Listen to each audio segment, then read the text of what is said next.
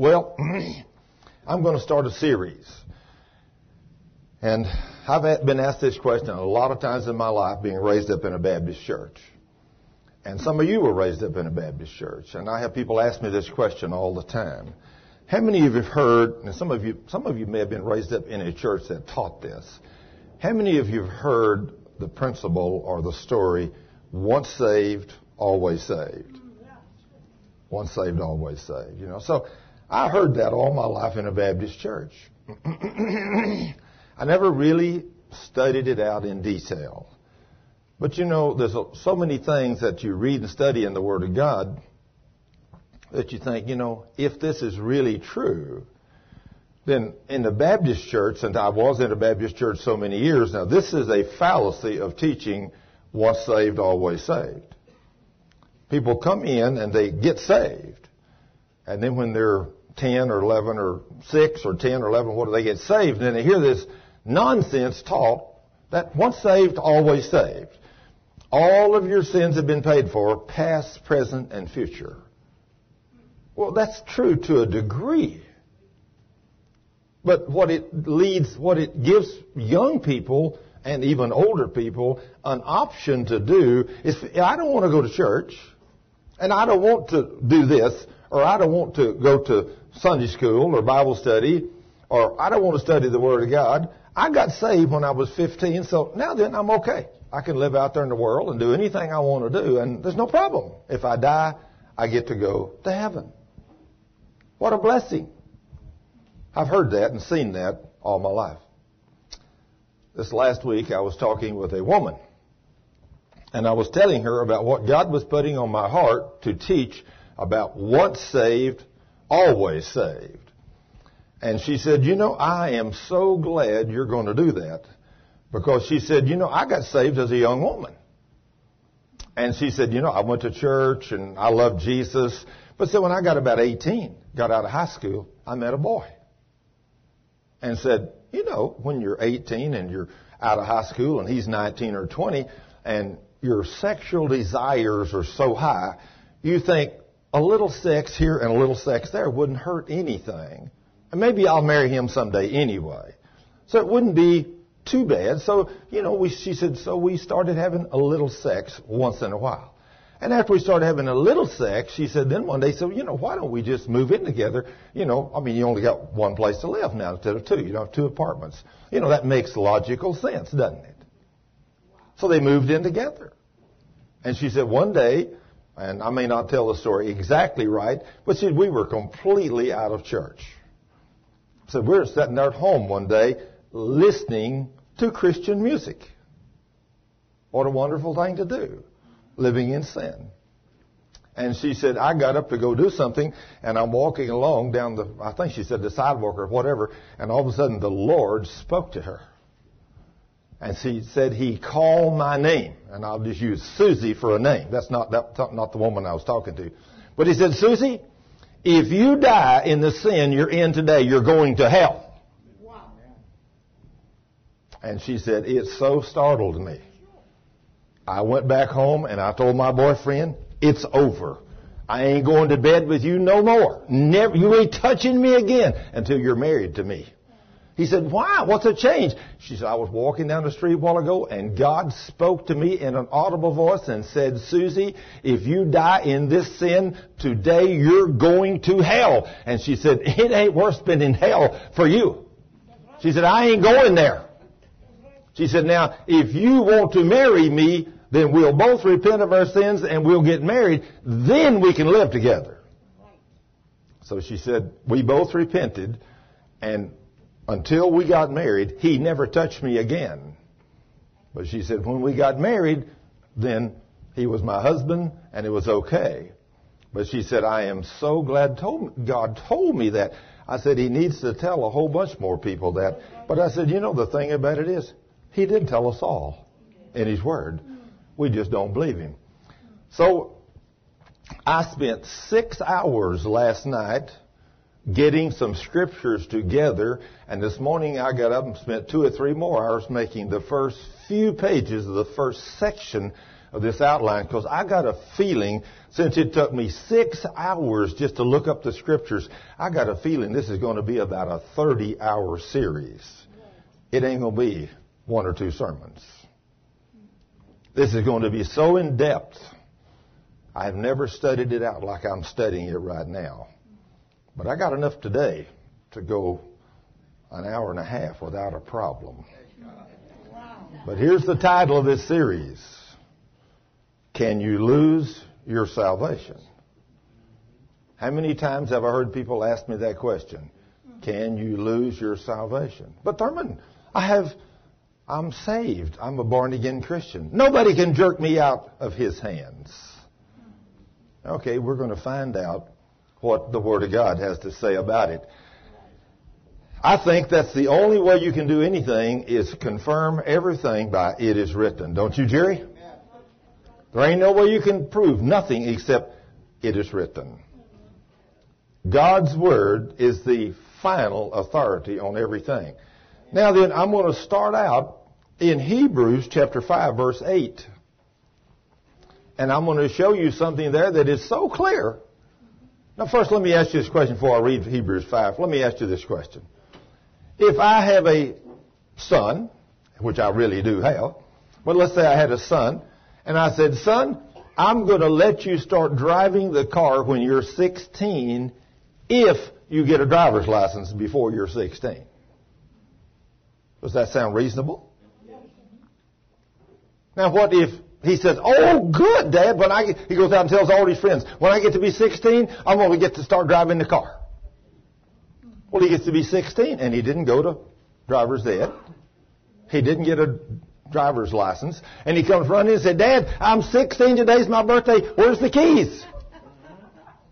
What are you going to do? Conditions. Oh, there was conditions. He had to have a driver's license first. Oh, well, he didn't go get the driver's license. In other words, he didn't obey Daddy, did he? No. He didn't obey Daddy. I'm going to show you what the Word of God says about these same things. And I'm going to prove it. Now I want you to listen. In Hebrews chapter 5 verse 8. Hebrews chapter 5 verse 8. Though he were a son, yet learned he obedience by the things which he suffered. We're talking about Jesus there. And being made perfect, verse 9, he became the author of eternal salvation does your Bible say that? Yes. He became the author of eternal salvation. But it doesn't stop there, does it? No. Unto all those that. Oh, there's a condition. To all those that obey him.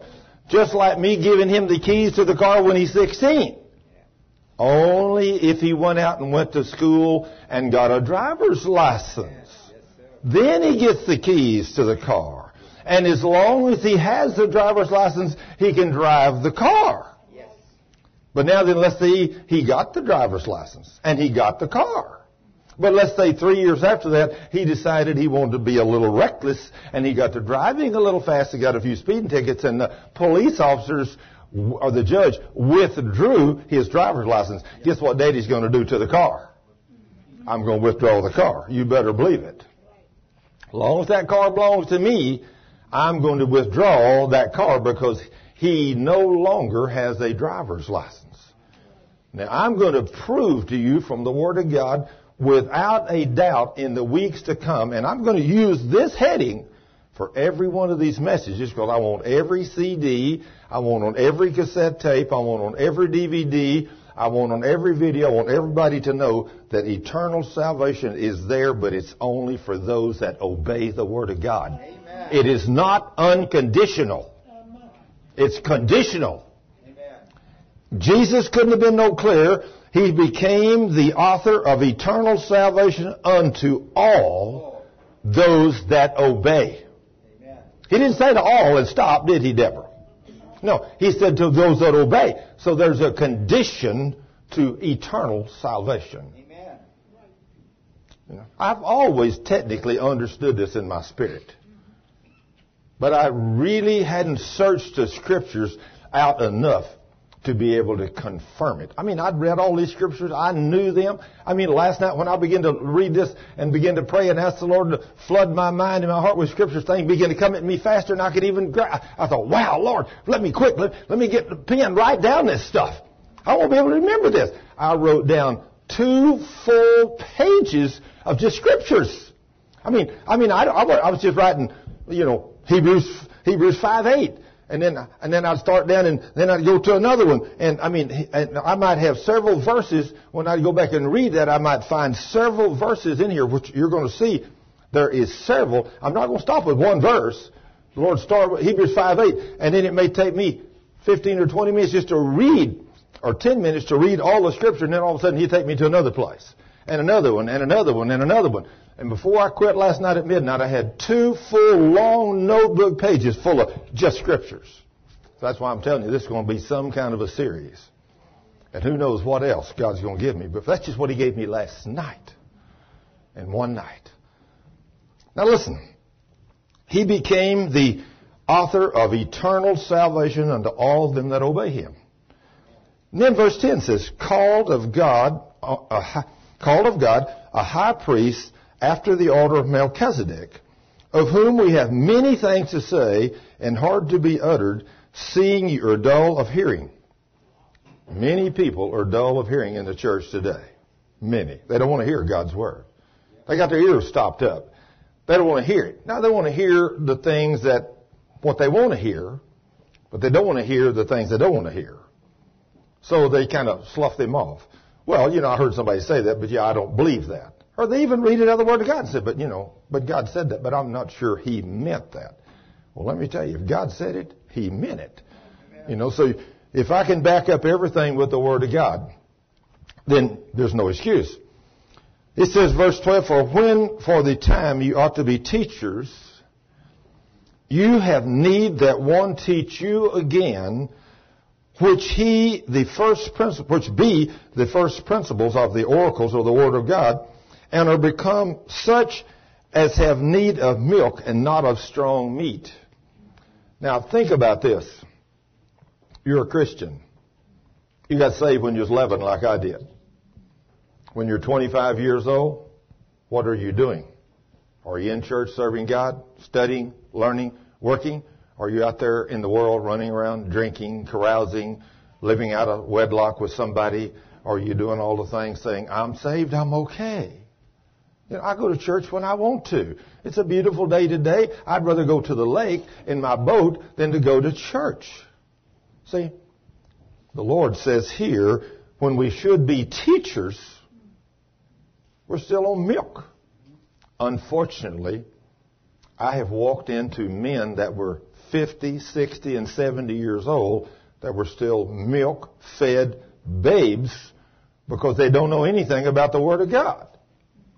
Let me ask you a question. The company that you work for, or whatever you do, if you went to school to be or to learn how to do something, whatever you do, if you go in and they check you out and they say, you know, let me see your grade transcripts, or I'd like to know where you graduated from, what kind of grades did you make? Did you go to college? Oh yeah, I got a master's degree. Okay, good. You, you, will, that's very good. Let me look at your grades. Well, how long did it take you to get that master's degree? Only 15 years. 15 years? You got a master's? And let's go back and look. Well, I had trouble with English. You know, I failed it four times, but I finally made it through with a 70. And, and history, I took it three times, but I finally made it with a 72. Um, Fill out your resume and leave it with us and we'll check it out. But you walk in and say, you got a master's? Oh yeah, don't tell me four years get my master's. Could I see your transcripts? Your grade transcript? Sure. Um, and you know, I'm really hate for to see this one. It's only a 92. You know, everything else 96, 98, 99. Those were I wanted. I wanted to try to master everything since I'm going to be a master at everything I do. They said, you're hired. What would you like salary to start? We normally pay this much. Well, I couldn't work for that. Oh, you couldn't? How much more would you like to have? Do you know that? That's the way it works. That's the way it works. They want people that's dedicated. I know when I came to down here to Braniff, I was going to go to work for the airline with the education I had, and I really studied in school. I mean, I made great grades. So when I was going to work, go to work for them, they wanted me to be an instructor because I had done some instructing in one of the schools. I told them, no, no, no, I don't want to be an instructor. I said, I, re- I know how much you have to study to be an instructor, and I'd rather just be a normal engineer. And they said, no, we want you to teach it. I said, I'm not interested. And they said, I said, I can do this and go home and do what I want to do. And this pays this much money. And they said, but you know, we would really love for you to do this, do the teaching. I said, well, okay, I'll go over and talk to them. I went over there and the guy offered me, I think, I think they were going to pay me 500 a week or I forget now what it was. 500 a week, I think it was, to be a normal uh, engineer there. But yet to teach it, the guy offered me $100 a week more. I told him I'm not even considered it. And he'd already called and checked the school where I'd been. And evidently they give him an extremely good uh, appraisal of me. He said, what would you like to have to be an instructor? I said, I wouldn't even think about it for less than 750. He said, you're hired.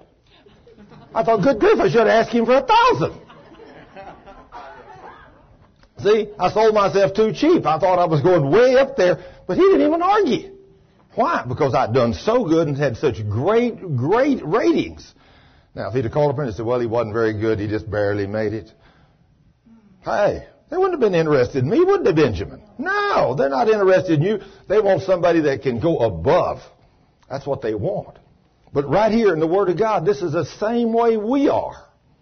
I mean, I made a statement with a lady the other day that still goes to a Baptist church that I went to for years up in Justin. She, I walked in and she saw me. She said, Thurman, praise God. She come over and grabbed me and hugged me right quick. And she said, you know, we sure do miss you in the Baptist church. I said, isn't it wonderful what God done up there? She said, it is amazing the answers to prayer that he did for us when you were there. I said, yeah, it's so wonderful to serve God like that. She said, why, I wonder why he did it with you and he doesn't do it for us.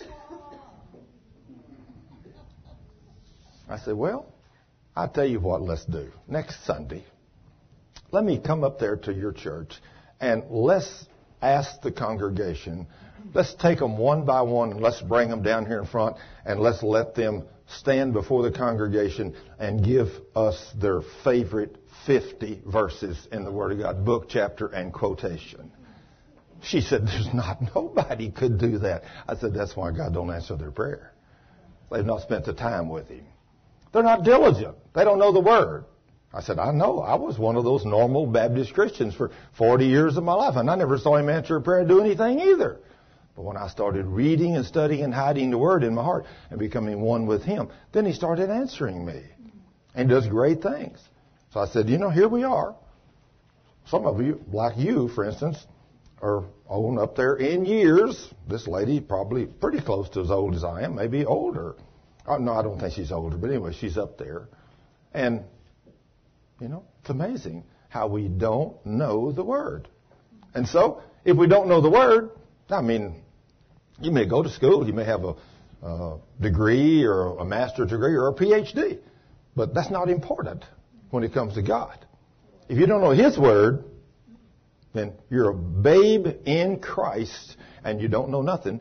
And God says right here in Hebrews that you are still a babe, milk fed. Now see, that's why we don't get anything from God. If you were going to go try to go to work for somebody else and you didn't know any more than that, they would not hire you. You know? But if you walk in and you had and say you've already been doing whatever you're doing for 10 years or 15 years and you decide to change jobs and they call back and say, what kind of an engineer was this guy? Wow, he was the best one or whatever you do. He's the best we ever had. We don't want to lose him. That's just like one day I was out in Phoenix and I was trying to hire a guy. And I talked to this guy and man, he was brilliant. He knew all the answers. I thought, wow, why did, I thought to myself, why did he get laid off? I got to call this company he came from and see what the deal is. I called over and I said, do you know Jimmy Rexroth? And the lady said, oh yeah. he worked for us for years. I said, well, he got laid off over there. She said, oh yeah, he got laid off over here. I said, ma'am, I know in, we're not supposed to ask a lot of questions, but I said, I want to know, you know, would you hire him back? Oh no, couldn't, possibly couldn't hire him back. I said, ma'am, I don't understand this. I just talked to this man and he's brilliant. He knows everything. I asked him, I don't, I've not talked to an engineer lately that had all the answers. He's got, why would you not hire him back? She said, well, that's why we had to lay him off. We don't have enough work, so we had to lay him off. Said he's one of the best engineers we had. I said, oh, so if you had the work, you'd be happy to put him back on? She said, we'd hire him back in a second. That's what I was waiting to hear. I hired the guy. The guy worked for me. He was brilliant. I made him a, put him in charge of a whole operation and then later put him in charge of the whole region from California all the way over to the Phoenix area and give him about a dozen shops to take care of. And the guy done an awesome job for me all the years I worked for that corporation because he was brilliant. See? Now, I had several other men working for me, but I didn't give them that job because they wasn't capable of taking care of that. And when I put a man in that position, then guess who, if he fails, guess who they come back to? Me. What do you mean putting a guy like that over all this? But I want to hear when I walk in the CEO office, said, Thurman, that engineer you put out there over the California area, that guy's brilliant, man. He's doing a great job for us. That's what I want to hear. Well, that's what Jesus wants to hear too. That's the same thing Jesus. He says, but strong meat, in verse 14, belongs to them that are of full age. Now, unfortunately, I know a lot of people that are full age in the church that strong meat's not their partake. They can't take of strong meat because they don't believe the Word of God. They don't believe it. What a shame. But it says, but strong meat belongs to them that are full age, even those who by reason of use have their senses exercised to discern both good and evil. Now, if you're a child of God, if you're a child of God and you have been feeding yourself on strong meat, which is the Word of God, you are very well able to discern good and evil. Some guy walks up to you and says, you know, I'll be able to, let me give you a little something under the table here and you do this little job for me. And you say, oh, no, I don't, I'm not that kind of guy. I don't go there. I don't take that. But how many people that are Christians that fall to those things? Far too many. Why? Because they're not able to discern right and wrong. I mean, you look in the church, how many people do you know in the church that are either having sex with somebody that they're not married to? In fact, there was a lady called me the other day and wanted me to pray for a young girl in their church that's pregnant. I said, well, what you need to do is go to the pastor and talk to him, tell him he needs to start teaching on fornication. She said, Thurman, the pastor of our church is married and has four children and he is the father of this child. That's what I said too. A pastor that's not a, not able to discern good and evil. I don't want that guy as my pastor, do you? I mean, if he's having sex with a 20 something year old single girl and got her pregnant and he's got a wife with four kids, I don't want that man as my pastor. She said, this gets out, it'll cause a divorce and it'll bust the church. I said, it needs to be busted. You know, this guy's got to be, it's got to be told. I said, he's not a man of God. You don't know how to discern good and evil. You know, can you imagine that? I can't. Then he tells us after learning how to discern both good and evil, in chapter 6, he goes on, and he says, therefore leaving the principles, after he's talking about this, therefore leaving the principles of the doctrines of Christ which we're all supposed to know. Let us go on unto perfection, not laying again the foundation of repentance from dead works and of faith toward God, of the doctrines of baptism and of laying on of hands and of the resurrection of the dead and of eternal judgment. And this we will do if God permits. Now I want to read that in the Living Bible, the same verse, same verses. In the Living Bible, Hebrews 5 4 says, There is no use trying to bring you back to the Lord no, that's not the ones I want. I'm sorry, I didn't put that in there. I skipped that one. Okay, that's not where I wanted. Okay, so anyway, I'm only going to read it in the King James. verse 4, after, in other words, what he's trying to tell us there in verses, chapter 6, verses 1 through 3, that we're supposed to know what the principles of the doctrines of Christ are. We're supposed to know the, all about the foundation of repentance from works, from dead works, and faith toward God, and of the doctrine of all the baptisms, and of the laying on of hands, and of the resurrection of the dead, and eternal judgment. We're supposed to know and understand these are the basic principles of the kingdom of God, Amen. which every Christian should know. But I've come to realize most of us don't know those things either, because we've not been taught them.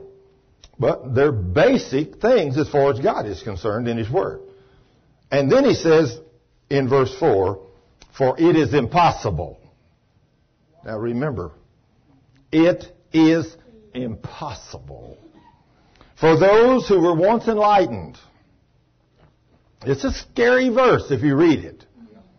This is very, very scary if you really take it at face value. For it is impossible. Does anybody know what it means to be impossible? If God said it's impossible, hey, it's impossible. Now, you know, with God, all things are possible, but God is telling you and me today that if we do what He says right here, it's going to be impossible for this to happen, what He's fixing to say. For it is impossible for those who were once enlightened, who were once enlightened, who have tasted of the heavenly gift, and were made partakers of the Holy Ghost and have tasted the good word of God and of the powers of the world to come. Who does that sound like he's talking about? A lost person or a saved one? I mean, that's not a normal saved one, is it, Deborah? I mean, what kind of a saved person do you think that would be? A spirit filled, on fire. I mean, a, a person that knows Jesus, right, Elaine? I mean, this is not a normal Christian. How many people do you know that meet that criteria? I don't know very many. But that's where we're all supposed to be. That's where we're supposed to be. If, if we were once enlightened and have tasted of the heavenly gift, and that's Jesus, He's a heavenly gift, and we were made partakers of the Holy Ghost, and we have tasted the good Word of God and the powers of the world to come. I mean, that's where we're all supposed to be walking as children of God. This is normal for the church if you've studied and read the word and believe it. Because he said, verse 6 says, if you should fall away. Now wait a minute now.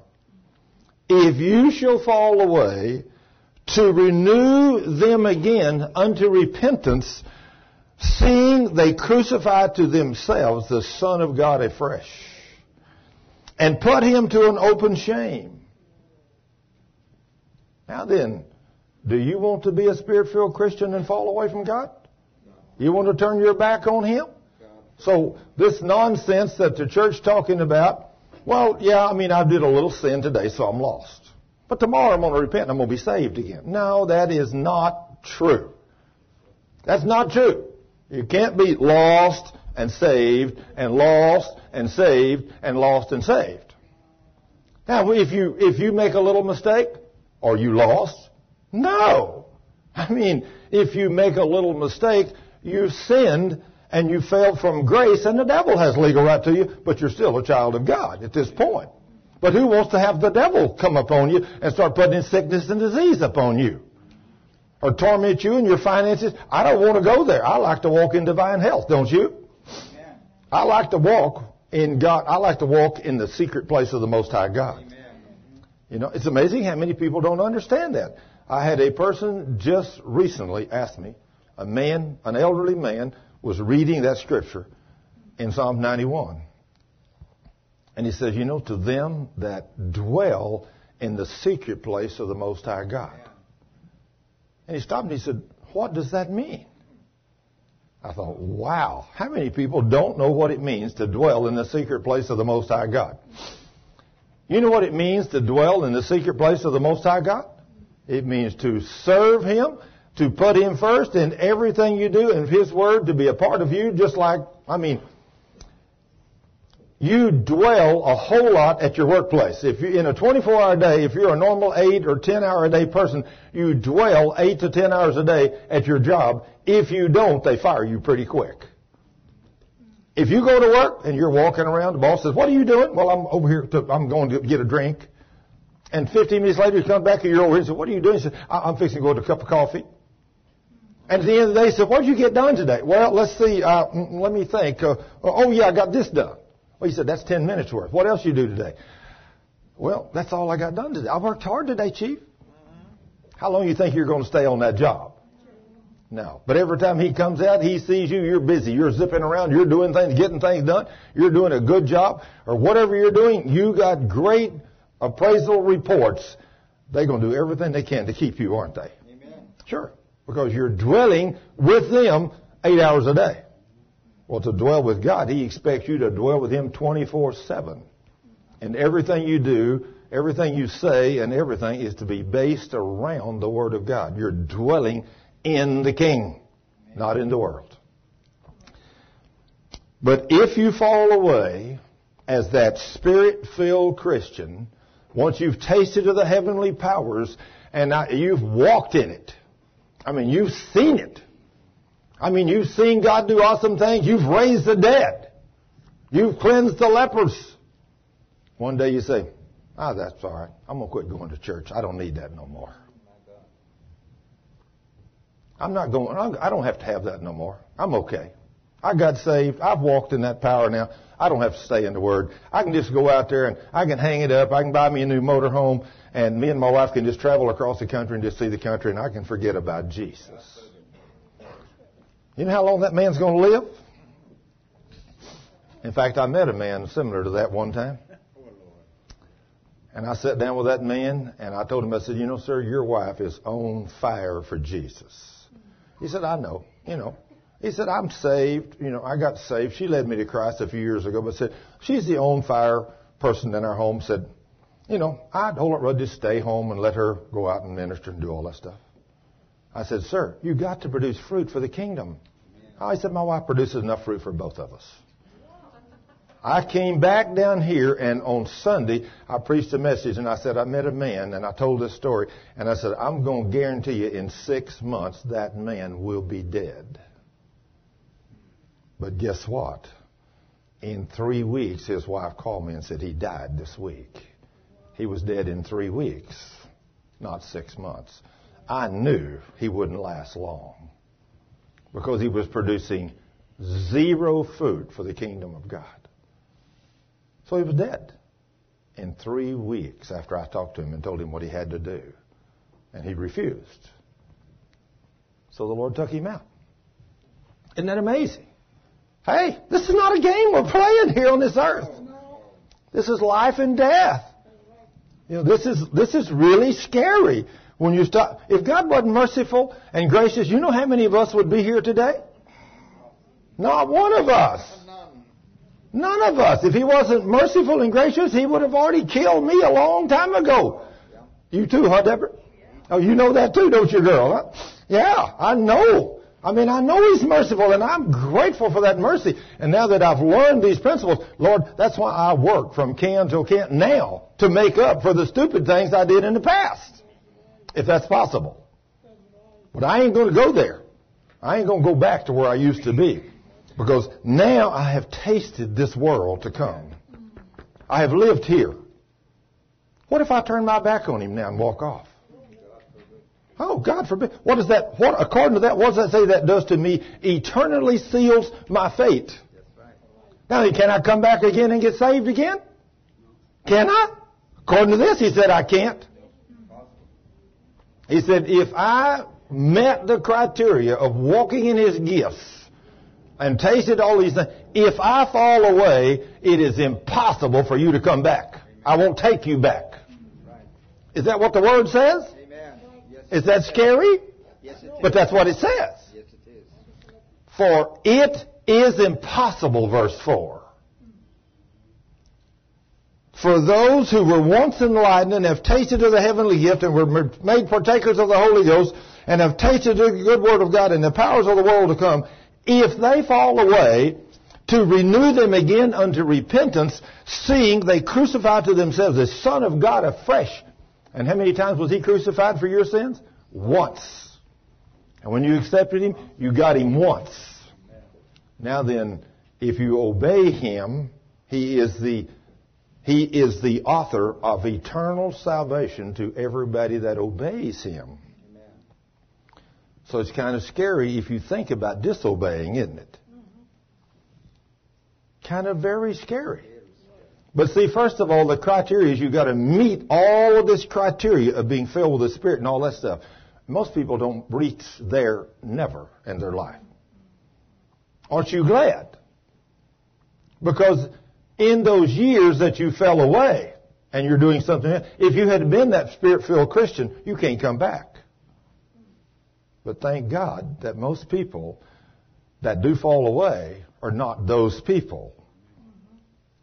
They're not those people. Because how many people do you know that backslid, that live in the world, that came back to Jesus and accepted him, he pulls you right back in? How many of you know that's what been there? Hey, I never did really fall away from him. I'm grateful. I mean, I am so grateful that I've never had a. And you know what I hate? I hate for somebody to come in. I, I, and I, I just, I really hate this when somebody comes in and says, well, you know, yeah, I, I accepted Jesus as my Lord and Savior, and then I served Him for five years, and then I got to be 18 years old, and then I went out in the world, and, and I lived around with, slept around with every woman I could find for the next 10 years, and I was on drugs, and every kind of alcohol there was, and every kind of drug there was, and I was down in the pit of hell, and I did all those things for 10 years or 15 years, and I mean, I was really, really out there in the devil's world, but finally one day Jesus come along and picked me up and saved me. You know, you sure did give the devil a lot of glory, and you give Jesus very little. You know what? As born again, spirit filled Christians, what we as Christians should do is teach people when they get saved who they are and what they can do, and they should never have that time of backsliding. Amen. Never. There should never be a backslidden Christian. But we teach them, well, once you got saved, it's okay now. If you want to go out there and sow your wild oats, God understands. No, He does not understand. And I'm going to prove it to you from the Word of God. But you better be glad you didn't get to be one of those spirit-filled, on fire Christians he's talking about. And then you turned your back on him because if you did, you're eternally lost. And you're going to spend eternity in hell. That's scary. But I'm going to show you some other things now. He gives us an example here. And he says, in fact, I'm going to read this out of this uh, NIV that I've got here. Uh, not the NIV, excuse me, the Living Bible the, the, the living one. I, I wished uh, I've got to get me a copy of this new NLT on my computer. I don't have that one uh, yet, but I'm going to have to get it because it's an updated version of the Living Bible and it's much better. But anyway, in Hebrews chapter 5 verse 4, in the Living Bible it says, There is no use trying to bring you back to the Lord again if you have once understood the good news and tasted for yourself the good things of heaven and shared in the Holy Spirit and you know how good the Word of God is, and you felt the mighty powers of the world to come, and then have turned against God, you cannot bring yourself to repent again if you have nailed the Son of God to the cross again by rejecting Him, holding Him up to mocking and to public shame. That's pretty clear, isn't it? Pretty clear. Then he says, gives us this example about a farmer. Start in verse 7. says, When a farmer's land has had many showers upon it and good crops come up, that land has experienced God's blessing upon it. That's what he's talking about there. But said, but if it keeps on having crops of thistles and thorns, he's giving us an example of the two different kinds of people we're talking about here. The land is considered no good and is ready for condemnation and burning off. Dear friends, even though I am talking like this, I really don't believe that what I am saying applies to you. Now, I hope this doesn't apply to none of you in, here in this room. Amen. See, he's telling us what is possible. It is possible to turn your back on God as a spirit-filled Christian and be eternally damned. But he said, I don't believe this happens. This is you. I don't believe none of you have done this. And I pray and hope that none of you have done that, or you probably wouldn't be here today in the first place if you'd met that criteria. You'd probably be out there in the world, and the last thing in your mind would be being in church listening to somebody talk about the Word of God. But he says, Dear friends, even though I'm talking like this, I really don't believe that what I am saying applies to you. I am confident you are producing the good fruit that comes along with your salvation. Amen. Now, what's supposed to follow your salvation? Good fruit. You're supposed to be producing fruit for the kingdom of God Amen. as a child of God. You're not supposed to be out there living in the devil's world. It just blows me away when people, I have never, ever lived there when some people say, yeah, Thurman, I got saved, but let's, let's go down to the bar down here. In fact, one night, a friend of mine come from Oklahoma. At that time, he professed to be a Christian. And he uh, was married, of course, and I was married. Betty was my wife at the time. It was years ago. And we come down to Dallas to some kind of a meeting. He had a business meeting. And when we got ready to leave, we come in up Harry Hines, and he said, I'm going to stop in here. And he pulled into I said, that's a, that's a, that's a belly dancing club, a bar. Well, he said, I come, every time I come to Dallas, I come by here. I said, what? He said, yeah, let's go in. He said, I'll buy you a beer. I said, I don't drink beer. He said, well, I'll buy you a Coke. I said, well, I, I said, what are we doing? I said, you mean we're going to go in that place with our wives? Oh, Lord. He said, well, what's the big deal? I said, well, well, I said, okay. So I went into this place. I went into this place with my wife, with me, and him and his wife. We went and sat down, and there's a girl up there on stage dancing about 90% nude. They come running right over to us, flopped all of her private parts all around everything. And I sat there and looked at that, and I said, and you come to this place very often? He said, every time I come to Dallas. I said, you know, I'm sorry, I can't stay in here. I said, I, we we drank this Coke. I don't even drink Cokes anymore, but at least that time I used to still drink Cokes. I don't even drink them no more. But I said, you know, I'll finish my Coke, but I said, let's go. I I don't feel, I feel miserable in this place. Well, he was having a ball, and his wife too. Oh, she said, Thurman, you know, soften up a little bit. I said, I'm sorry. This kind of softening up, I don't soften up to this kind of nonsense. I want out of this place. Compromise, what they say. Now then, as a son of God that's walking in obedience to God's word, you should feel miserably uncomfortable in a place like that. Amen. So I left. Uh, We left. All of us left together. And I told him on the way home, I said, I, I called his name and I said, I'm going to tell you, if we ever come back down here, if you ever come back to visit me again, we will never go to one of these kind of places. I don't, I don't go to these kind of places. I mean, I felt miserable there. There was a huge difference between me and him. I had something he didn't have. I had the Spirit of the living God living in me. And the Spirit of the living God, the minute I tried to walk in the door, he's telling me, no, no, son, no, no, no, no, you don't need to be in that place. Amen. Now, if, you, if you're a child of God and you can visit one of those gentlemen's clubs, they call them, with nude dancing, and you can go in there, let me tell you, you need to get saved. You need to know the King of kings and Lord of lords and God of gods, because if you can go in there and be perfectly comfortable in that place, there's either something wrong with you or God has given you a special talent to be able to go in and minister to people that's in that place about Jesus. Now, if I come in there and you tell me you're in there, and every man you come up to or every woman, if you're saying, do you know Jesus? Let me tell you about the King of Kings. Now then, maybe God's really sent you in there for that. But if you're in there sitting there drinking a beer watching that girl dance naked up there, let me tell you, your mind is somewhere else. Your eyes. You ain't thinking about the kingdom of God. You're a totally different place than me. I can't do that. and I won't never do that. And I don't think any Christian should do that. Amen. If you're spirit filled, you will not. Because he says, dear friends, even though I'm talking to you like this, that you could be lost and never saved again, I really don't believe that what I am saying applies to you. I am confident you're producing the good fruit that comes along with your salvation. You're supposed to be doing something good. I thought about yesterday as I walked through the ministry center and I saw all those people, men and women that are out there working. I mean, bending over, doing all this. I thought, this is producing fruit for the kingdom. These people are out here giving their time and they're building their treasures in heaven. They brought money out here, they brought packages out here, and many of them are over there today with Cheryl and they're handing out those gifts to those poor little unfortunate children that have been beat up on by the devil. They're over there showing them what the love of God is. Those people are producing fruit for the kingdom. They were doing it yesterday too. And many have done it. But that's what we're all supposed to be doing.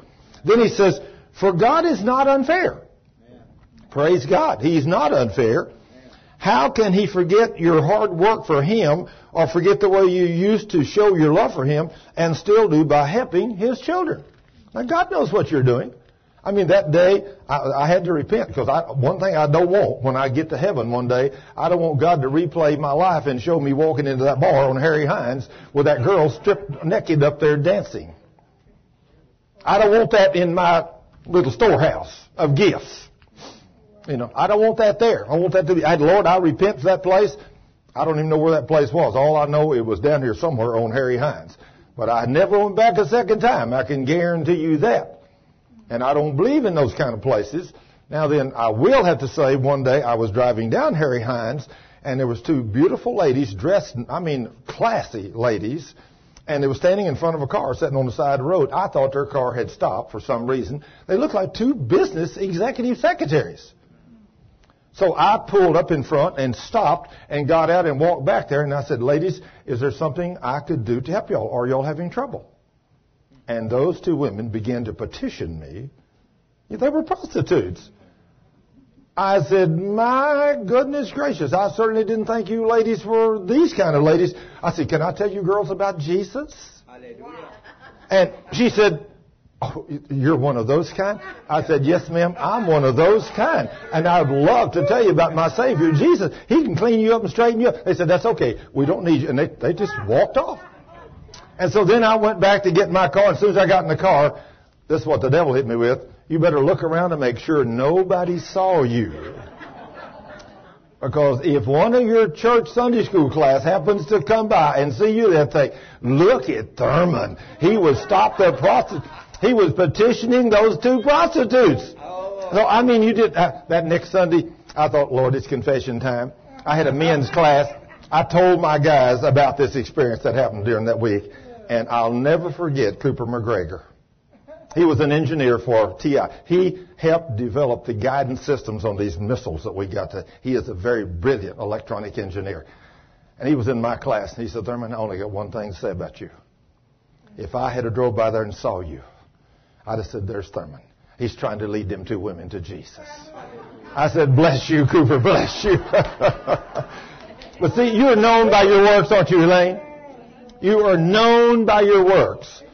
Everybody knows where your heart is. If you're out there serving Jesus, they know that's you 24-7. They know you're not going to be, if you were to get caught in the middle of something like that, they'd say, well, I don't know how Thurman got there, but I will say one thing. I know he's there to produce fruit for the kingdom of God. God He- sent him there. yeah, that's right. God sent him there to try to save those two women. So the Lord says that. Then he says, and, we are anxious that you keep right on loving others as long as life lasts so that you will get your full reward. Now, that's what we're supposed to do. I want to get my full reward. I don't want to get half of it or part of it. I want the king to say when I get home, well done, faithful servant. That's all I want to hear when I walk into the kingdom someday. Verse 12, he says, then knowing what lies ahead for you, you won't become bored with being a Christian. Well, let me tell you, if there's anything I don't get bored with, it's being a child of God. If you get bored being a Christian, you need to come visit me. I can set you up on something and get you started in something that will not be boring. I can guarantee you. Nor become spiritually dull and indifferent, but you will be anxious to follow the examples of those who receive all that God has promised them because of their strong faith and patience. I mean, I think about Gloria that works for us in the ministry center. When Gloria came, heard me on the radio the first time, and she started coming over here, there was a scripture that I used in Colossians 2.15 that when she learned that the devil was disarmed, when I said he's spoiled, and that means disarmed. That means he don't have nothing left, and you got everything over him. Man, that girl nearly jumped up and screamed. She said, that's the key I was missing. Now that I know that devil's disarmed, she said, I, and she'd already been to seminary and everything. This girl is ordained of God. But I'm telling you, that girl's on fire today, and out there sometimes in our ministry center, you don't even need a telephone to hear her. I mean, she can be back in that back office, and I hear her in the kitchen almost sometimes. And she's praying for people and casting out demons, and I get praise reports every day for God answers that woman's prayers. I'm going to tell you, when you're out there with us and all the people that have all the needs, they call in and they come visit us and we talk to them about Jesus and we see God do all these great and mighty things. Let me tell you, being a Christian is definitely not dull. Hallelujah. If you're about Jesus' business, it ain't dull. You know, I think about I think about that day when I was sitting right there in a chair. All, everybody but a half a dozen people or so has gone home, and a little frail, little tiny lady was sitting, probably weighed 110 or 20 pounds. She was sitting in a chair right here, and I was sitting on the other side facing her because I'd been praying for people so long I was kind of tired. So I said, ma'am, would you mind if I sat down? She said, no. I, she said, I, I said, you want to sit down? She said, yes. So she sat down directly in front of me. Our two chairs were facing each other. Half a dozen people left here. I said, what's your problem, ma'am? Uh, she said, I, you know, I, I got this problem and I don't feel good. And she began to tell me all the things wrong with it. I looked up at her and I said, it's just a devil, ma'am. I said, you devil of hell. I said, you got your sins repented of? She said, I think so. I think so. So I reached up and I just, I just kind of looked at her and I said, you devil of hell, come out of her in the name of Jesus. Amen. And she kind of raised her head up a little and I said, what happened? She says, nothing. And I reached up and grabbed her by the shoulders and shook her one time. I said, You devil of hell. I said, In the name of Jesus, come out of her. Amen. When I did that woman's eyes caged and she jerked out of my arms and screamed and picked her foot up and kicked that chair right there, right between my crotch and my chair didn't move and hers went all the way into that curtain right over yonder. Let me tell you, things don't get dull in church. And then I jumped up and run across there and she's screaming and attacking me. And I called Wally and Wally come over there and me and him both wrestled with that woman right over there on the floor, all over this side of the building for 45 minutes before we got her delivered. Let me tell you, it was anything but a dull day at the Living Savior Church. When you're really serving Jesus, when these demons manifest. One day I was out the ministry center and a couple come from New Mexico. And I was in there ministering to them, and this woman had so many pains. She'd been in so many things, so many wicked things. I began to exercise my authority, command them demons to come out of her. And in just about 10 minutes, Cheryl come running in there. Honey, or, or, what's going on in here? I said, why? I said, I'm just casting a few demons out. What's wrong? She said, everything in the place shut down. All the towers quit working. All the printers quit working. All the computers quit working. Everything is going crazy. I said, it's just a bunch of demons. I said, give me another 10 or 15 minutes. We'll be okay. So we got all the demons kicked out of the couple and got everything. I said, in the meantime, y'all just turn everything off. I'll be through in here in a few minutes. I said, the devils are coming out just flying through everywhere. Oh, so we got all the devils kicked out, and after we got them delivered and everything and prayed for them and asked the Lord to fill them with the Holy Ghost, they went out. And then I walked up and said, now cleanse and purify this place in the name of Jesus. Every demon of hell that's left in here, out in the name of Jesus. I said, whenever by every machine, every computer, I said, out. You're all out here in the name of Jesus. I said, now turn everything on, it'll work. And everything turned on and everything worked perfect. Wow. Let me tell you, things don't get dull when you serve Jesus. Life is full of fun. I mean, you know, it's exciting. Ah, Life is exciting when you serve oh, Jesus. Now, it's fun, isn't it, Elder? It's fun to pray and see God answer your prayer.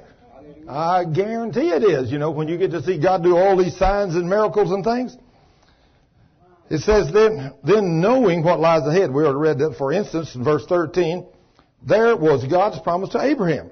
God took an oath in his own name, since there was no one greater to swear by, that he would bless Abraham again and again and give him his son and make him the father of a great nation of people. Now see, when God told Abraham, I'm going to give you a son. Well, Abraham's just like us. Okay, Lord, Sarah's going to get pregnant tomorrow. No, no, no, that's not my plan. It's going to be a little further down the line, Abraham. Well, next month she wasn't pregnant. Next year she wasn't pregnant. Ten years from now she wasn't pregnant. So one day she says, you know, you must not have heard God. You know, this is kind of, you know, Scrivnerology now, you know. But, you know, I can only imagine what she's saying. Abraham, you sure you heard God? He said, yeah, honey, I heard God. Well, if you heard God, then where's this baby he promised? Well, I know, I know, I know he must have meant use another woman because I'm not able to have babies. Let me go out here and get one of my good looking young handmaids and bring her in here and you can lie with her and produce me a baby.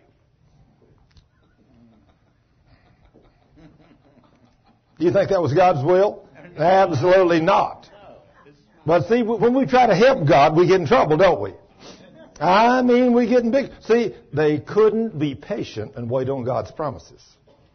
So we're still fighting that battle, aren't we? Absolutely still fighting that battle. But when God made Abraham a promise, he meant it. Now, when God makes us these promises, we got to stand on His promises and wait on Him and be patient. But that's something we don't do very well is patience. You know, I mean, I think about some of the people in here that have waited months for your healing. Of course, I think about Cheryl. God has spoiled my wife rotten. She had so many demons when I married her because of the lifestyle she'd come out of. When I started living with her as a husband and taking authority over these spirits, and God started healing my wife, He healed her of everything. Every time a demon would manifest, I'd lay my hands on her, rebuke, and she'd get healed just like that. And it spoiled her. I mean, some of them take an hour. You know, I mean, a couple of times whenever all these big webs come up on her face, honey, what is this? I said, no problem, just a bunch of them demons that's coming out of you that's been in you all these years because of where you've lived.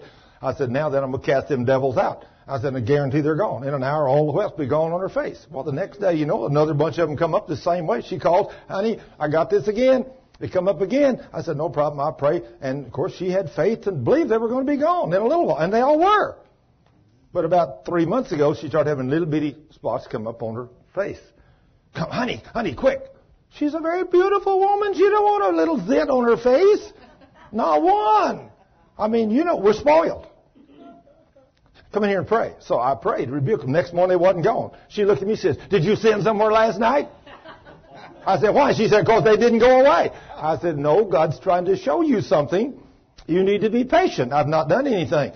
Every day I pray over them things, and they get worse. They, they got worse. Have you noticed them, Deborah? She said, Honey, what is going on? I said, It is done. You got to learn to be patient. Just like she wouldn't have made a good Sarah. Sarah at least waited many years, didn't she? But Cheryl, she's been spoiled rotten by the king because every time I pray for her, she gets healed just like that. So she thinks this is the way it ought to be. When I tell her, she said, well, this is the way it's supposed to be. If I got a need, God ought to meet it right now. So I said, but his promises are always yes and amen. You just have to learn to be patient. But I don't like these things on my face. I said, I know you don't, and I don't like them there, but it's no big deal. They're going to go away. Because I am not going to confess anything but that, and I'm standing on your word. These things are going away. But, you know, when you've had a man of faith that prays for you, and everything he prays for happens within a minute to an hour, then you think that's the way it's supposed to be every time, right? But all of a sudden, when it don't work like that, then the problem is me. You had to have sinned somewhere. No, these are demons you got years ago, and I'm kicking them out. That's just like I was kicking demons out of a woman back there one day during a uh, healing school, and there was a man standing back there, and he said, Thurman, after after we got all the demons kicked out, he said, "Did you see what I saw?" I said, "Well, I didn't see anything. What did you see?" He said, "Every time you command demons to come out, there was little gray and, and black-looking things coming out of that woman." I said, "I didn't see a thing." He said, "I even tried closing my eyes, and I could still see them." I said, "It was just demons." You know, I mean, every time I commanded and believed, they got to leave. And so they're coming out. So that's the thing. You got to realize we can have a multitude of these things. And every time we speak by faith under the anointing of the Holy Spirit, the devil has to obey us. But that doesn't mean there's only going to be one devil in you. There could be a lot of them depending on where you have lived, what you've done. Who knows what you may have done to open the door to these demons? Evil spirits of infirmity, unclean devils. You know, people, people live in sin not realizing that every time you live in sin, you get a multitude of demons. And you got to kick them all out. So, you stand on the word. Abraham was made these promises. Then it says in verse 15, then Abraham waited patiently until finally God gave him his son, Isaac, just as he had promised. So he, he has to learn to wait patiently, and it only took him about 25 years. Would you consider that patience? That's patience. But he kept saying, God promised to give me a son, he's going to give it to me. Then he says, when a man takes an oath, in verse 16, he is calling upon someone greater than himself to force him to do what he has promised or to punish him if he later refuses to do it. The oath ends all arguments about it. God also bound himself with an oath. so that those he promised to help would be perfectly sure and never need to wonder whether he might change his plans. So if he wrote it in this book, it's settled forever. He ain't never going to change it for Benjamin or me or nobody else. It's done. It's written. It means what it says. He has given us both His promises and His oath, two things we can completely count on, for it is impossible for God to tell a lie. Now all those who flee to Him to save them can take new courage when they hear such assurance from God. Now they can know without doubt that He will give them the salvation He has promised them. Now, when you come to Jesus and ask Him to save you, does He promise to save everybody that comes to Him? Yes. Yes, He does. And He promises you this salvation as long as you do what? As long as you obey Him. As long as you obey Him. It's kind of like the car. I promised to give my son a car at 16 if he gets a driver's license. Now then, if after three years he loses his driver's license, I take the car back and he has no car. Now he's walking. Then he says, this certain hope of being saved is a strong and trustworthy anchor for our souls, connecting us with God himself behind the sacred curtains of heaven, where Christ has gone ahead to plead for us for his, from his position as our high priest with the honor and rank of Melchizedek. Now then, if you will come to Christ, now I'm going to make this statement just like it was at the top up there a while ago. If you come to Christ for salvation, He will save you every time you do it by faith. Now, if you just come and voice this and say, I want to go down the aisle because Johnny got saved, I want to go down and get saved. Well, Johnny really had the word in him, but Thurman just went down. The pastor says, Do you want to get saved? Oh, yeah, yeah, I want to get saved. You want to make Jesus Lord? Oh, yeah, yeah, yeah, yeah. I didn't understand a thing that was going on. Not a thing. So I walked out of there, and when I walked out of there, I left the church. Johnny, he really knew what he He got saved. He became a new creature in Christ, and he changed. But I went out next week. My buddy said, "Hey, let's go down and, and rob this store again, like we did last week." I said, "Sure. What are we waiting on? Let's go." There's a problem. Uh-huh. Ain't no new nature there. No, no, no, no. I mean, the guy that robbed the store last week, the candy store, he's not there no more. He died last Sunday at church. Amen. I'm a new creature now. I don't do. I don't rob candy stores no more. Mm-mm. Something happened. But if you go right back to the slop of the world, you didn't get nothing. Now you didn't get a thing. So if you were lying, stealing, cheating, committing adultery, living with somebody out of wedlock, all those stuff, and you come down and got saved, and nothing took place, and tomorrow you're right back in the same place, lying, stealing, cheating, committing adultery, going back to the same bars, drinking the same stuff, all the, you didn't get a thing. No, nothing changed. You, nothing changed. You didn't become the new creature. You need to work on getting saved. When you get saved, there's something in you you're going to say, now then, you need to start studying my word. You just become my child. I delivered you from the kingdom of darkness and put you into my kingdom. Now, now you're a different person. There's something in there that'll tell you if you really became a child of God. But see, God promises there to give this salvation to anyone that asks Him by faith. But once you accept that, He expects you to become a different human being. Amen. You ain't supposed to stay the same, no more. Amen. Then he says in Hebrews 10:22. Let's go to Hebrews 10:22. This is back in the King James now. Hebrews 10:22. He said, "Let us draw near with a true heart in full assurance of faith." Let us draw near with a true heart of full assurance of faith, having our hearts sprinkled from an evil conscience and our bodies washed with pure water. Amen. This is children of the King now. He's washing us with pure water. He's changing us. Then in verse 23, let us hold fast the profession of our faith without wavering. For he is faithful that promised. Who we just read in Hebrews, he's very faithful. He promised, he made all these promises these guarantees what he would do if we would walk with him. He's going to clean us up and make us a new creature. Then he says in verse 24, and let us consider one another to provoke unto love and to good works. Amen. Let us consider one another to provoke unto love and to good works. Does that include it going stopping by the beer hall down there and seeing the nude girl dancing? The, that, that include no, that, that ain't included in this good works, is it? Not at all. Now then, you might share with that woman if she's that dancer, and you see her come out of that place, and you have to be walking by there. You might say, "Ma'am, I got a Jesus that could really change your life." Amen. You know, that's just like yesterday. Cheryl wanted to. Some, one of the kids out there wanted a, football boy's jersey framed. That's what that's what he wanted for a gift. So we went on eBay and we found a guy that had an Earl Campbell signed uh, jersey. $155 he wanted for that jersey. Just a, just a jersey. Earl Campbell's name signed on it. So we called him and he was from Houston, but he said, I'm going to be in the Dallas area and I'll meet y'all at someplace, wherever y'all want, and I'll trans- transfer it over to you. So we got there yesterday and Girl Cheryl asked and said, you know, we're doing this for a benefit for Christ Haven Orphanage Children. Would you be able to give us a little cut on the jersey? He said, no. Okay, so yesterday when we met him, him and his friend, I got out to hand him the money to get the jersey. I told her I ain't letting you go down there to meet this guy down here because there might be two or three of them. I'll go.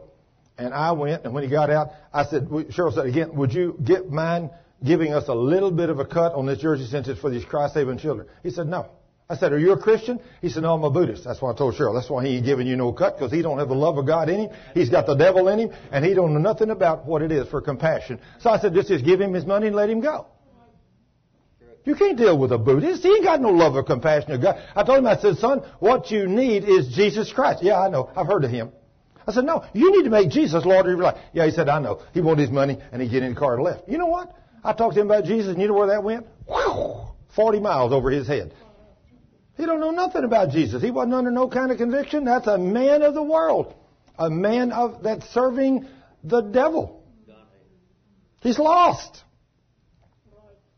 So, you know, you want to know why all these people, like, gosh, there was people, there was a lady that, like I say, read the newspaper and she called Cheryl crying, said, I want to come out. I want to give a couple of gifts. We want to bring some money out. And she cried twice while Cheryl talking to her on the phone. And then when she come out, she said, I just am so grateful for what y'all doing for these kids. I said, I don't have to wonder about you and your husband standing here. I know y'all know Jesus, don't you? Oh yeah, we know Jesus and we go to church.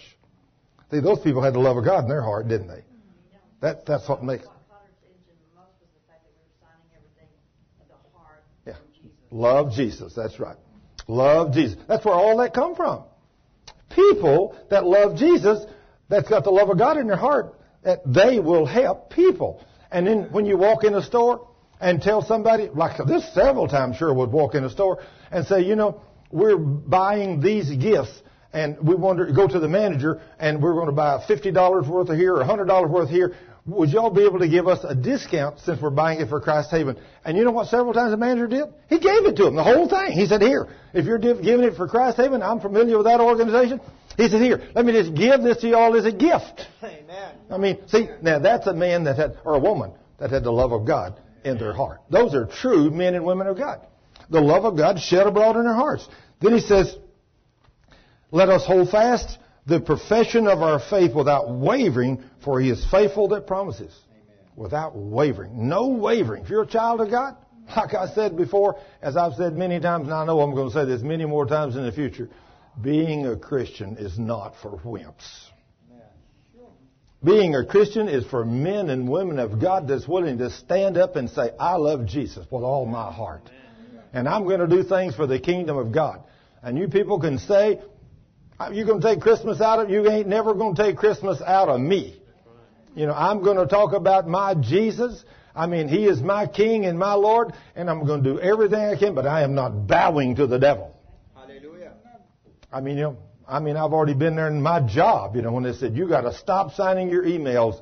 Praise the Lord. I said, I ain't never going to stop signing my emails. Praise the Lord. And I love Jesus. And they said, well, then we will just fire you. I said, go ahead.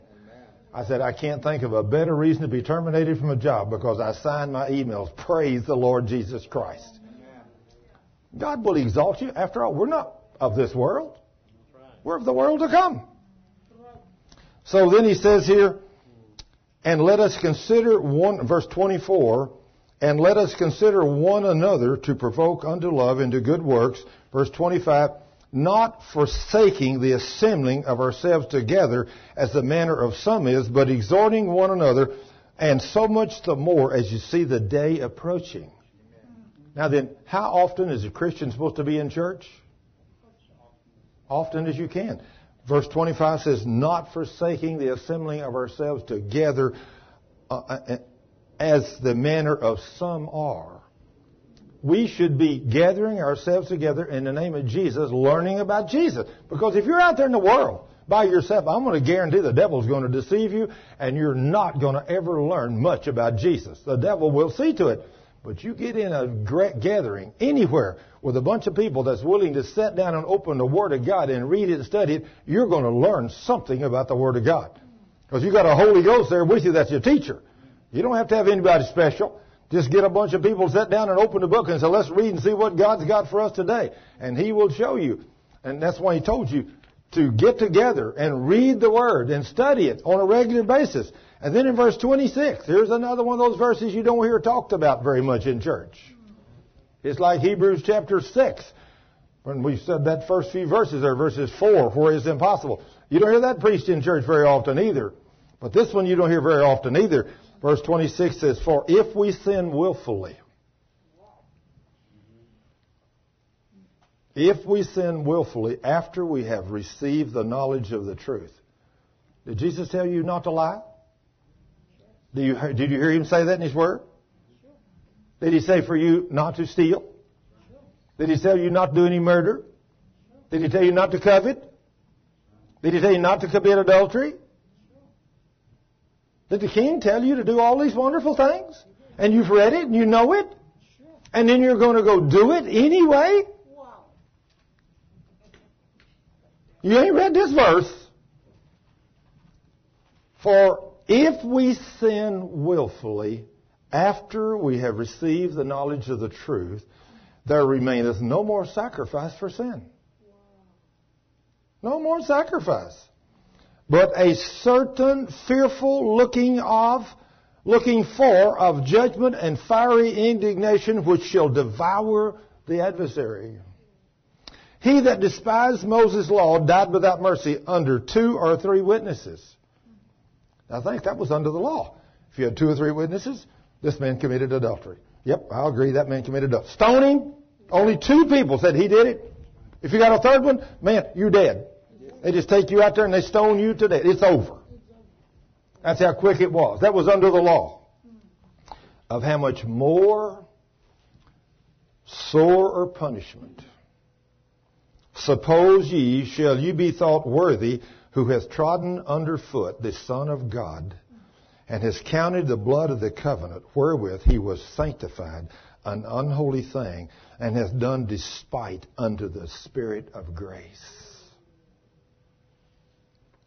For we know him that said, Vengeance belongs unto me.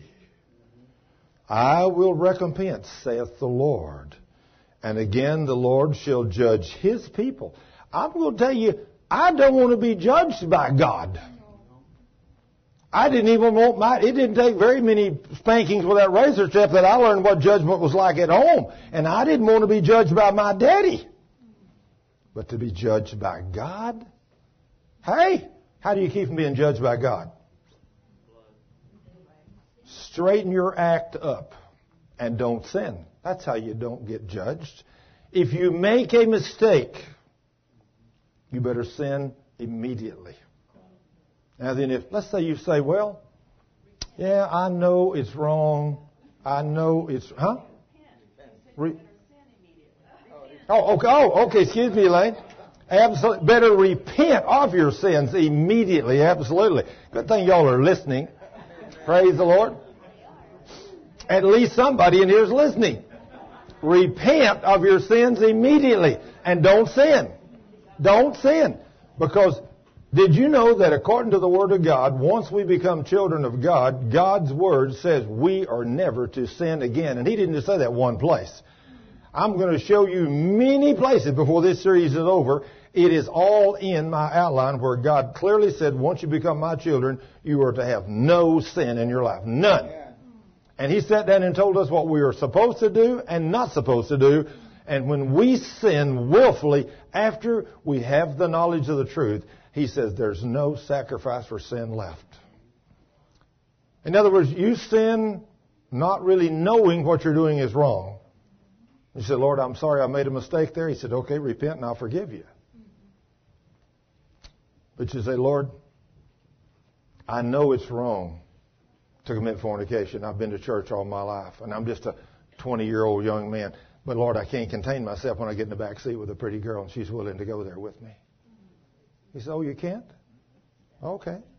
Go ahead. It's sure, you better really enjoy it because you're going to pay dearly for that. And then you find out next week something's wrong and you go to the doctor and you got an incurable, incurable venereal disease. Oh, you can't contain yourself? Let's see what you can do now. You know, that's happening to young people by the tens of thousands in America today. I'm going to tell you, I'll just be honest with you up front. Since I know how people have been in their lives and where they've lived. That's why I told everybody, except God speak to me and give me a woman, I would never marry a woman. Because there's too many women in the church today that's got incurable venereal diseases. You know that? Many of them have. Why? Because they've been promiscuous. I think about that beautiful young woman that was a virgin, went through high school. Several boys tried to date her. Nope, I'm a virgin. She went off to college. First year in college, she met a handsome young man. He was a star of the quarterback. He had been in college a couple of years already, and he was, I mean, every girl wanted him. And he could have any one of them he wanted. So he tried to have her. She didn't want to go with him. Finally, he persuaded her. And finally, she fell madly in love with this boy. And he kept pursuing her and trying to get her to go there. And she said, No, I'm a virgin. I want it to be my wedding night. He finally pushed her. And she went there with him one time at her weakest point. And it wasn't long after that she learned that the boy had AIDS. And one year later, she was dead. One year later, she was dead. It really cost her. She knew it was wrong. She knew the Word of God. But she went anywhere because of his persistence, and she paid the price. She willfully sinned after she had the knowledge of the truth, and it cost her her life in a year. If you're still alive, you're fortunate. You better be grateful that God's a forgiving God. Because I can look at us starting right here on the front, and it doesn't necessarily what kind of sin I have to name, but there ain't a single one of us standing here today hadn't committed some kind of sin since we got saved. God could have took any one of us out, but He's gracious and mighty. And if He wasn't, I can tell you, I, after Betty and I got married, I mean, that's one thing I never did. I never run around Betty, not one time in my 41 and a half years. I can sit here before you and say between God, I never run around on my wife. Never, and I won't never run around on my wife. There ain't no woman in the world I'd go to bed with while I'm married to a woman. And in the three years I wasn't married from time Betty to Cheryl, I guarantee I didn't even date a woman. And the reason I didn't is because I thought I might fall for some woman. I might ask her to marry me, and she might not be the right one. And who knows what she might have. And I didn't want her problems. You see where I'm coming from? to go to bed with a woman today in this world we live in, forget it. I ain't going there. Not unless God tells me. I ain't going there. Too many of them got something. But you, if a woman, do better not go to bed with a man because too many of them got something too. Guarantee it. You know, so you better be careful because these kind of things is what happens to us when we willfully sin after we have the knowledge of the truth that God says, don't do these things. I mean, do we not believe this verse? Does the church not believe this? For if we sin willfully after we have received the knowledge of the truth. I mean, I don't know how you mess that up. If you willfully sin after you've received the knowledge of the truth, there remaineth no more sacrifice for sins. None.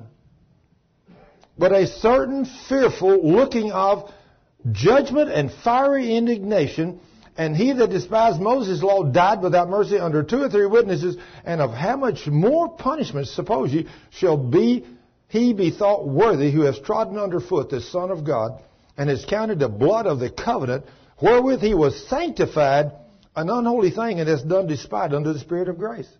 Who is he talking about? A lost man or a saved person there? Who? A saved one. I mean, if you get anything else.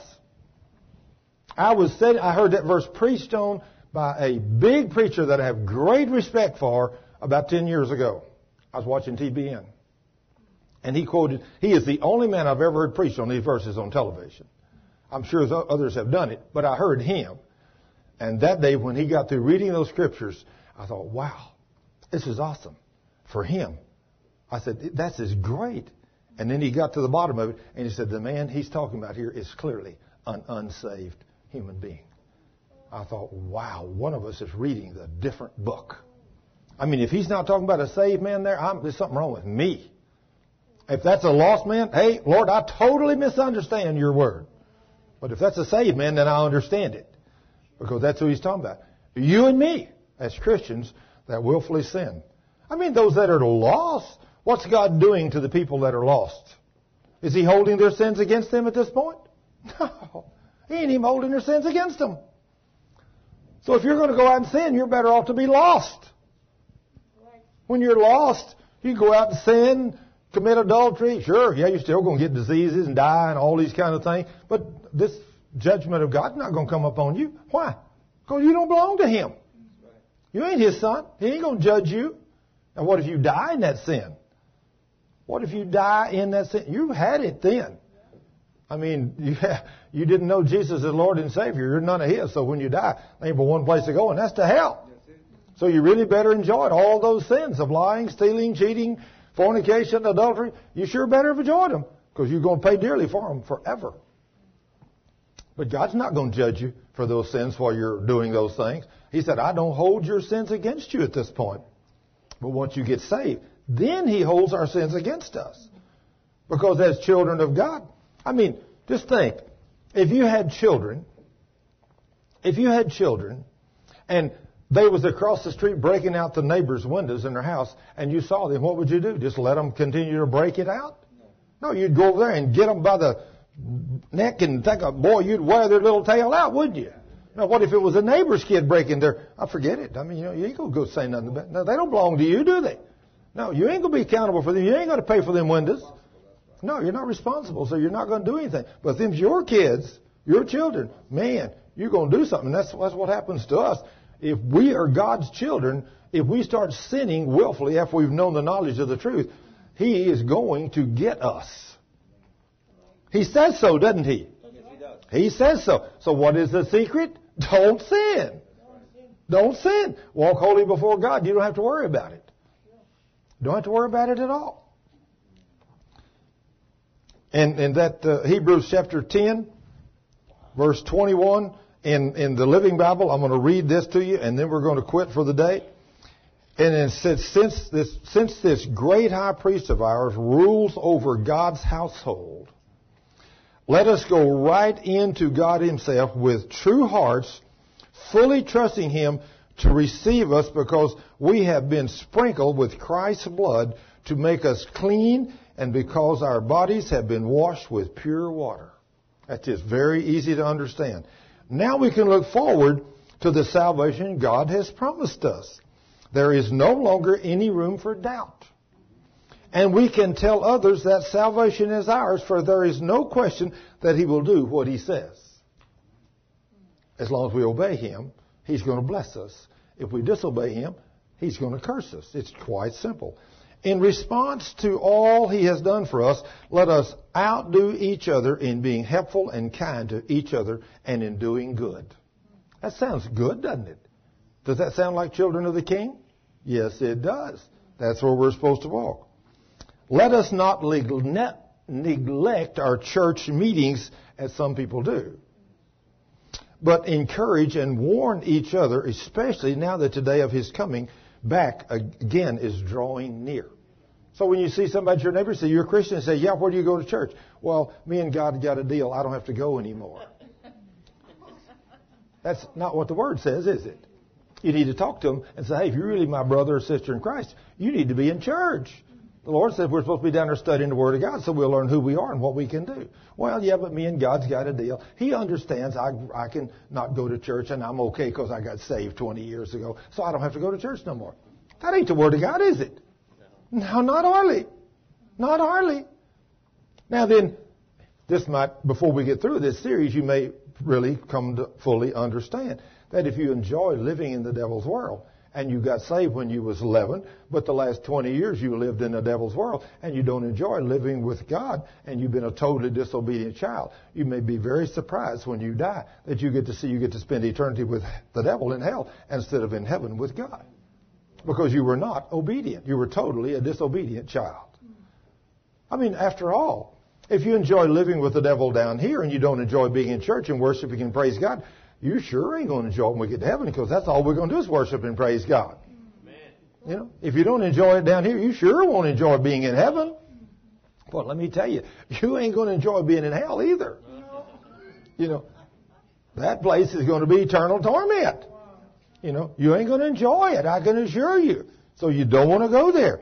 Now, if anyone sins deliberately this is a living Bible now, same verses. If anyone sins deliberately by rejecting the Savior after knowing the truth of forgiveness, this sin is not covered by Christ's death, and there is no way to get rid of it.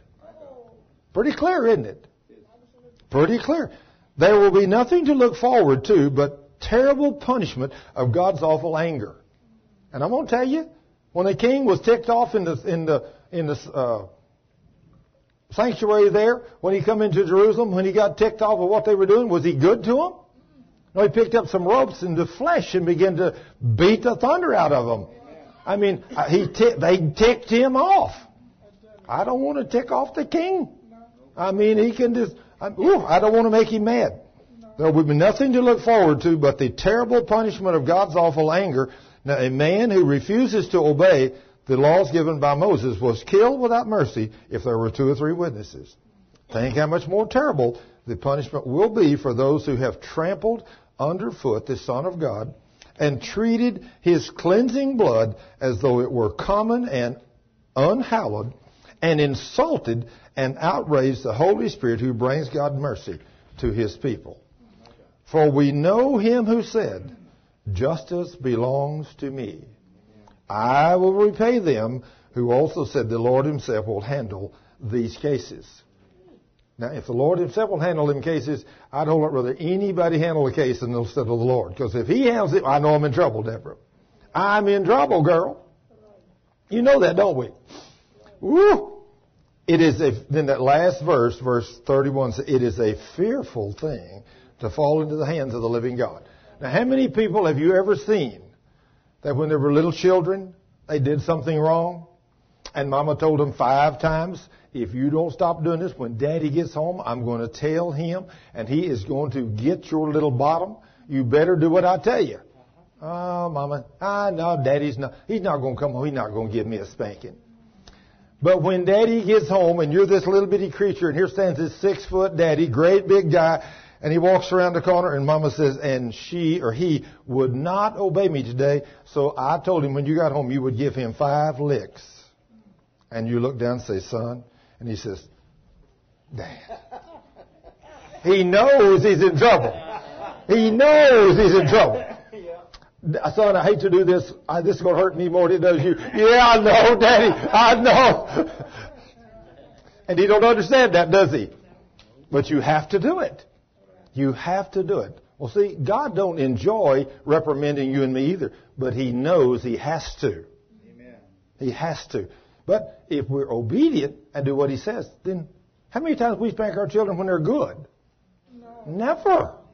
How many times do you think God's going to punish you if you're good? If you're out there doing things for the kingdom, You're casting out devils, healing the sick, cleansing lepers, raising the dead, winning the lost into the kingdom, out there doing things, loving people for Jesus. What's he going to do for you? He's going to go with you and in you, and he's going to show up and you're going to do great and mighty things for the kingdom of God. But he ain't going to do it for you if you're hanging out in the bar. He ain't going to do it for you if you're hanging out down there shacking up with some other guy or gal. He ain't going to do those kind of things for you. You better purify yourself. And if you will, then yes, your salvation is eternal Amen. to them that obey. Is that what he said? Yes. So he left himself an out, didn't he? So if you disobey, just like that woman that told me this last week, I got saved. And my husband supposedly got saved. Of course, we weren't married, she said at that time. And then we were living together and listening to that Christian music when I go walking down the street and the Lord speaks to me and tells me, you die in this sin. And that lines up with the scripture in many places. You die in this sin, you're going to bust hell wide open. Let me tell you, if everybody believed that today, they would stop doing what they're doing. If they really thought, just like that woman, she goes home and tells that man she's living with, it's over. You ain't laying a hand on me, never again, under no condition, until you put a ring on my finger and I'm married to you. Other than that, you ain't touching me. Because God just told me, if I die in this sin, I'm going to hell forever. And let me tell you, there ain't nothing nobody can do for you that's worth dying and going to hell forever. Is there? No. So let me tell you, it straightened that little girl up. It straightened her act up. Now then, was her salvation eternal? As long as she obeyed. But was she obeying? No. She was living in adultery. She was living in fornication. Of course, clearly, Galatians chapter 5, clearly talking to the Christians, says, if you do all these things, Paul says, as I have told you before, and I now tell you again, those that live like this shall not inherit the kingdom of God. Scary, isn't it? As children of God, what do you think we ought to do? Not sin. Straighten ourselves up and not sin and walk holy before Him. And then one day when we do die, the king puts his arm around you and says, Come in here, son. Let me welcome you home. Amen. Amen. Father, in the name of Jesus, I thank you for this day. I thank you for the beauty of this day. I thank you for what you're doing over there with Cheryl and all them children today. Lord, I thank you for all those men and women that helped her put all this stuff together and for all the people that gave. Ask you to bless every one of them abundantly. Lord, just bless them because they're out doing good works for the kingdom. Now, Father, I thank you for this magnificent word that you've given us that we can study this and look and see and know we have a sure foundation. We have eternal salvation. It's ours. All we got to do is walk in obedience to your word. And we are so secure as we walk in obedience to your word that we will never sin. We'll walk holy in your presence and we know that we'll be in your presence and we will reap all these rewards because we purified ourselves with the word of God and your blood. And we're going to walk holy and obedient to your word. And as we do, you're going to share your power with us. And when we pray, you said if your words abide in us and we abide in you, we can come and ask you what we want to, and you'll do it for us as obedient children. And Lord, I thank you for those great and awesome promises, and I praise you and worship you. Now, Lord, as we pray for the people, ask you to bless them, whatever their need are. Ask you to show them to repent of their sins. And then as we pray for them, ask you to meet every need of every person here today and bless them during this wonderful season because you sent your son 2,000 years ago to give us this eternal salvation as long as we obey you. Amen. And Lord, I'm so grateful for what you did 2,000 years ago. And may we walk holy before you every day of our life in the name of Jesus. Thank you, Father. Amen.